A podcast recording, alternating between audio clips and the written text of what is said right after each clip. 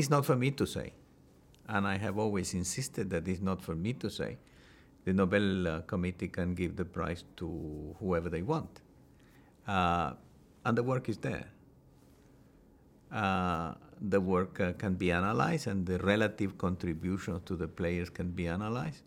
And I think that uh, historically, that will remain as, uh, as what was done, really. So the decision of uh, the Nobel Committee is something that obviously is important. Obviously, it would have been uh, important for me, but uh, I think the work is far more important and how the field was made and how the breakthroughs actually happen is, uh, is what matters.